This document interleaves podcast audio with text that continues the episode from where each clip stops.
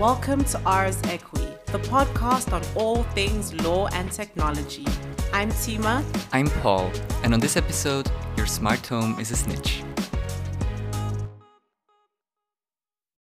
Hello, and welcome to the third episode of the surveillance series.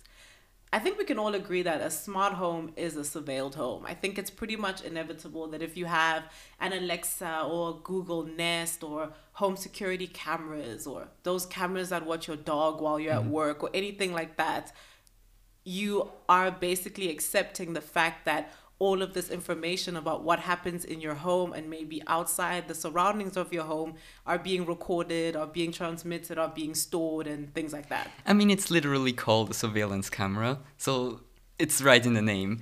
Um, and we really want to look in this episode into the smart home and what data is it collecting and how it is especially sharing this information with law enforcement. So I think the first question when it comes to smart homes that people always consider, I know I have. Mm. I don't even I don't have an Alexa. I don't have any really smart home appliances because my biggest concern is is this going to be monitoring my every move and mm-hmm. are smart home devices recording all the time? Yeah, and I find this often online. Like this, this has become some kind of a meme that Alexa is always listening to you, and there's these stories of people, you know, privately talking about something and then getting an ad of this and mm-hmm. thinking this was because of the Alexa in the room or any other of these voice assistants, right? This is the same with the Apple HomePod or Google Home or even on your phones because you can also voice activate them. Exactly. And I think a lot of mistrust around um, these smart home devices and specifically Amazon's Alexa have happened because there have been quite a few controversial or public breaches, I guess you could call them that. I mean, in 2018, there was this case of an Amazon customer who requested his archived data from Amazon. And he mm-hmm. didn't even have an Alexa. He just wanted like the information from Amazon Prime, mm-hmm. right? And he was sent all of this information, and he was also sent 1,700 audio recordings from somebody else's Alexa. Hmm. And he listened to this and he was like, Why am I being given this information? This is not me. And he, I mean, I read the article basically where he was interviewed, and he said that he heard personal conversations, them asking for the weather, asking for travel details, like all of these different things about someone else's life. So I think that causes a lot of concern for people for sure. Yeah, but is Alexa always listening? The short answer is no. But also a bit yes. Yeah. they Amazon says no, but I'm inclined to believe that potentially yes, because it all depends on that voice command, right? So Alexa is according to Amazon's privacy policy, Alexa is dormant or asleep until you give the wake up command, which is um, hello Alexa or Echo or whatever.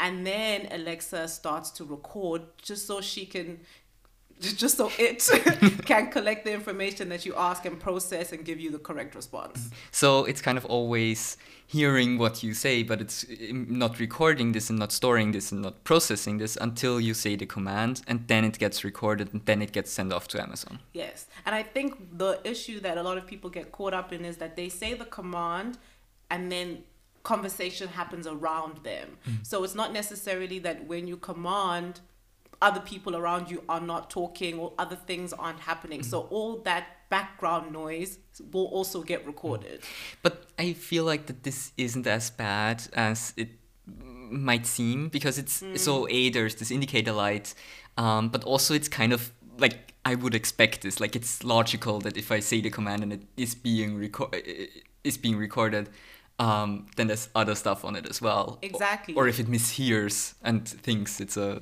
um, it's a command and Exactly. So that's very true. And I mean, you can switch it off. Mm-hmm. So it's not necessarily that you have to have it on all the time. Even on list on kind of waiting to hear a command Mm-hmm. type of mode, you can just switch the entire device off completely. Mm-hmm. And then at that stage, you know that there's no chance of an error of you mistakenly saying echo and it starts recording Mm-hmm. or something like that. And I also think that once you're past this voice or this always recording point, it doesn't really make much of a difference if it's a voice-based command or if it's just on your phone, right? The, like the the amount of monitoring is essentially the same. Like it doesn't matter if you do a voice command saying, "Hey, what's the weather in, in Vienna today?" Mm. or if you're looking it up on the phone, it's the same data exactly essentially. it is the same thing and i mean you can delete the recordings Mm-hmm. as well so amazon has um, a function where you can actually go and listen to all the recordings that alexa or that they have stored of you and you can delete what you find uncomfortable or if mistakenly it was on you can still get rid of it so essentially there are ways to combat this notion that mm-hmm. your smart devices are always listening to you but also if you're kind of careless about it then they it can be a situation where you're recorded without really being mm-hmm. aware Now, law enforcement has also recently focused on this data, right? So they have increasingly accessed this data. Um, and I think this is very interesting on why they're doing this because I wouldn't have expected this actually. I didn't even th- think of it. Um, but it is being used as evidence, for example, for people being at certain places, right? Yes, exactly. So like to to um to back up an alibi, for example. So if you said maybe I was at home at that time, they might look into it and see where you were, things like that. I mean, there was a case in the U.S. in 2015 um, of a man who was accused of murder, and um, information from his Amazon Echo was allowed as evidence in trial to essentially prove his innocence. But so the law enforcement requested it from Amazon, and initially Amazon said no. Um, based on fundamental rights and things like that and the privacy of their customer. But then the accused actually said, no, please give them the information because he thought that it would help him to prove his innocence. And I, I think this is true for all smart home devices is they can especially well prove at least someone's um, location, right? So if, if you're single, live alone, and you need to prove that you were home at a certain time, ordering a pizza via voice command or changing your thermostats or unlocking your smart lock or whatever um, might be a good alibi. Exactly. So in that sense, it could be helpful, but there also, you know, is the potential threat in the context of law enforcement that um, intelligence agencies or state actors find a way to kind of interfere with your smart home devices without you knowing and essentially alter the functionalities in such a way that they can use it as surveillance. obviously like you have the hardware installed and if there is some kind of way to manipulate the software in a way to uh, extract the data for law enforcement purposes then this might be used Yeah. And I mean, I think people are also concerned because increasingly these technology companies are entering into partnerships with law enforcement, mm. right? So when things like that happen, I think often the consumers kind of like, wait, so law, you have a partnership with law enforcement. How do I know that my information is going to be protected mm. from that if you have a vested interest in continuing this relationship that you have with law enforcement, which means right. providing them with information? yeah so i think this is a difficult relationship um, and it is especially interesting one with the doorbell company ring right so these are these smart doorbells that also have a video function and always record when it senses motion or it works something like this right Yeah, so essentially, Ring has a partnership with law enforcement, Mm-hmm. and um, so it creates kind of a law enforcement portal, a portal for law enforcement, where they can see where all the Ring cameras in their jurisdiction are located, and then if a crime happens in a specific area or an incident is reported in a mm-hmm. specific area, law enforcement can then request from Ring video footage from that specific camera mm-hmm. at that specific area, and then Ring is then in the position to decide or let the um, camera owner know about this and give them the chance to decide or not decide whether to share this information. I think it's really interesting that they're more or less building this decentralized surveillance network of like private citizens just installing this for their own security or because it's you know just convenient, uh, and this being then used for law enforcement purposes. Exactly, when that's really not your intention when you purchase this, but then you're put in a situation where you can be involved in solving a crime. Yeah, and people are happy to do that. Yeah, and people this are is really happy to do that. Um, because uh, it it is weird in like the concept that you are being asked to consent for your data to be used, but it's actually because they're tracking someone else. So you're consenting for someone else. You're consenting for somebody else's kind of whereabouts to be monitored by the police through Mm-hmm. your device that you purchased. And I mean, this is a very American thing, isn't it? Super American. So, like, they also have this kind of social network where uh, every ring owner in the neighborhood is being connected, and they, you can share suspicious activities that you want, which is super weird. Uh, and and all of this not really for any major crimes, right? This is like. Um, at most people breaking in, but Yeah. most probably just you know people stealing uh, packages from front doors. Yeah, it takes neighborhood watch. You know those little neighborhood watch Mm-hmm. WhatsApp groups that started happening and neighborhood watch get-togethers. It takes it to a whole new level because now you can actually actively participate with the law enforcement agency and let them know what's going on and give them access to information whenever you want using this interface. Yeah, and everybody becomes a bit of a detective themselves. Yes, and it, it can border it can become borderline problematic when for example, people in the neighborhood start taking matters into their own hands or start taking the law into their own hands because they feel like they are part of this Yeah, investigation process. And you know, people can take things overboard. they do, they do.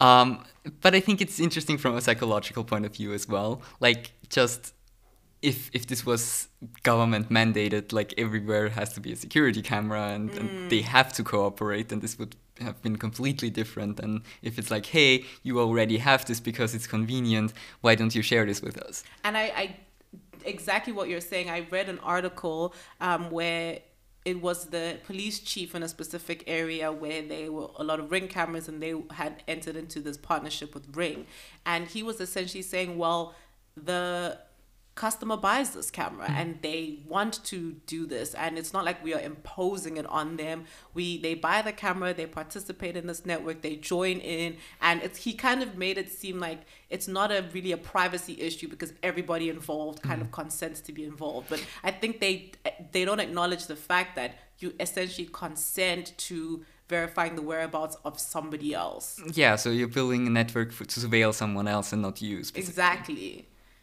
So it's really interesting, and I think it's also interesting that as time has gone on and as law enforcement has, you know, gotten more involved with smart home devices, a lot of these technology companies started releasing, well, were kind of felt it necessary to release transparency reports, um, essentially saying the number of requests that they get from law enforcement agencies and how many of these requests they actually go through with, how many they reject, and what the whole thing looks like. And I'll be honest, um, the transparency reports are not that transparent.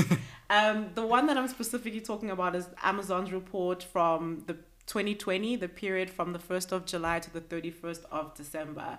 Firstly, for a company like Amazon, you would expect that the, a transparency report of this nature would be more than three pages, but it's literally only three pages long and maybe just like two and a bit. I don't think the third page is a full third page.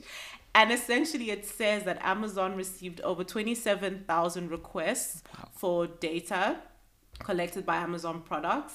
And of that, they um, they didn't uh, give information in all the cases. So I think it was about 15% of the cases that they actually ended up giving the information that was Okay, but uh, this seems kind of low in my opinion, right? That's what I thought. I, I really I, I thought that that was quite low and they did it in terms of demographics. So this is through in the whole world. Mm-hmm. And Germany was a huge chunk of the requests I think 41% of the requests came from Germany. Mm-hmm. And for me 27,000 does not seem like a lot if we're looking at the whole world context. Mm-hmm. Um, and then they separated between Amazon Web Services and then just Amazon products in general.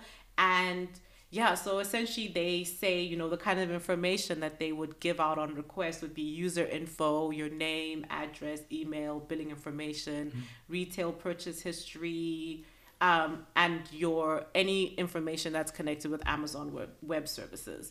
But what's interesting to me is they don't actually specify which departments or which um, forms of law enforcement mm-hmm. requested this information. So you never know if it's, you know, just the police requesting this mm. or if it's special government agencies or if it's homeland security. Like you mm-hmm. don't know and it's very vague. And and not if it's terrorism or if it's just you know petty crime. Exactly. So they don't say in relation to what. um, these requests were made. They don't even specify if it was subpoenas or search warrants mm. or court orders. It, it's not. It's like I said. It's not a very transparent transparency report, but at least it's there if you want to have a look at it.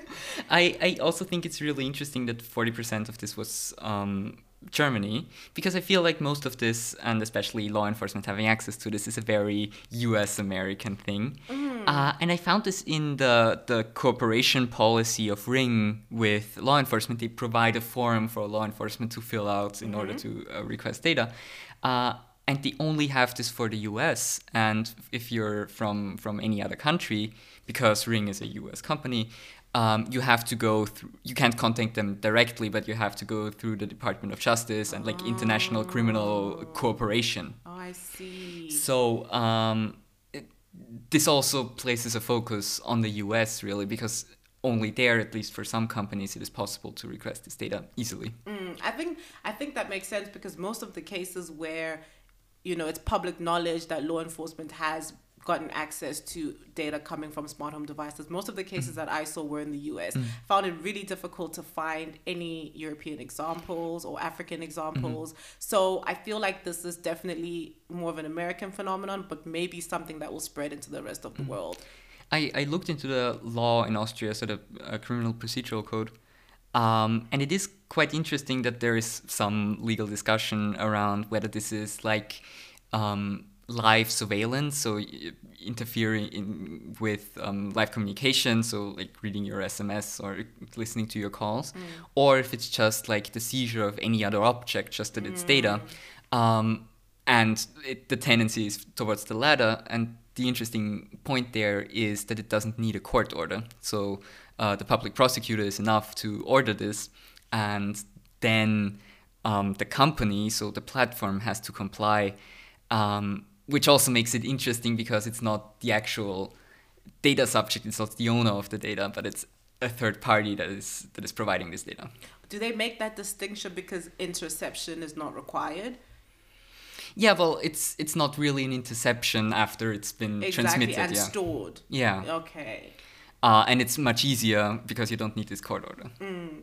I think it's a really interesting area, and there's not much kind of legally, I would say, outside of the US. I mean, in the African context, there's not much legally that really talks to this, and there's mm. not, there are not that many cases to look at to see kind of what the court has said about how they will treat this going forward. So I think this is a really interesting area that's going to keep developing, especially as more and more people get more and more smart devices in their homes. And I think it will be interesting to see how this goes moving forward. Yeah, definitely, especially because the more data you have and if this goes into you know smart cars and uh, location services and so on um, it, it really becomes a lot more evidence for mm. law enforcement to, to investigate even if it's not live surveillance for watching somebody but just after the fact for crime investigation.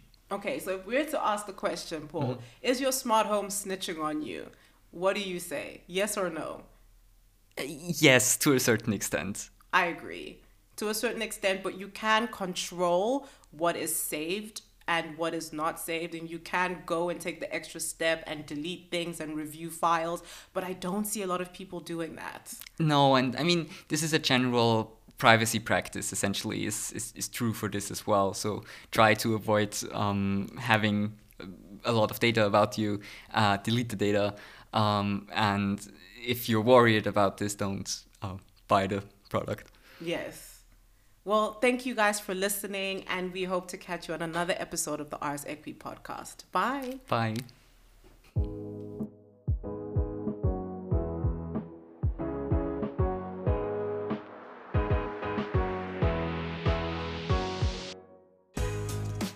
Ars Equi is hosted by Tima Anwana and me, Paul Eberstaller.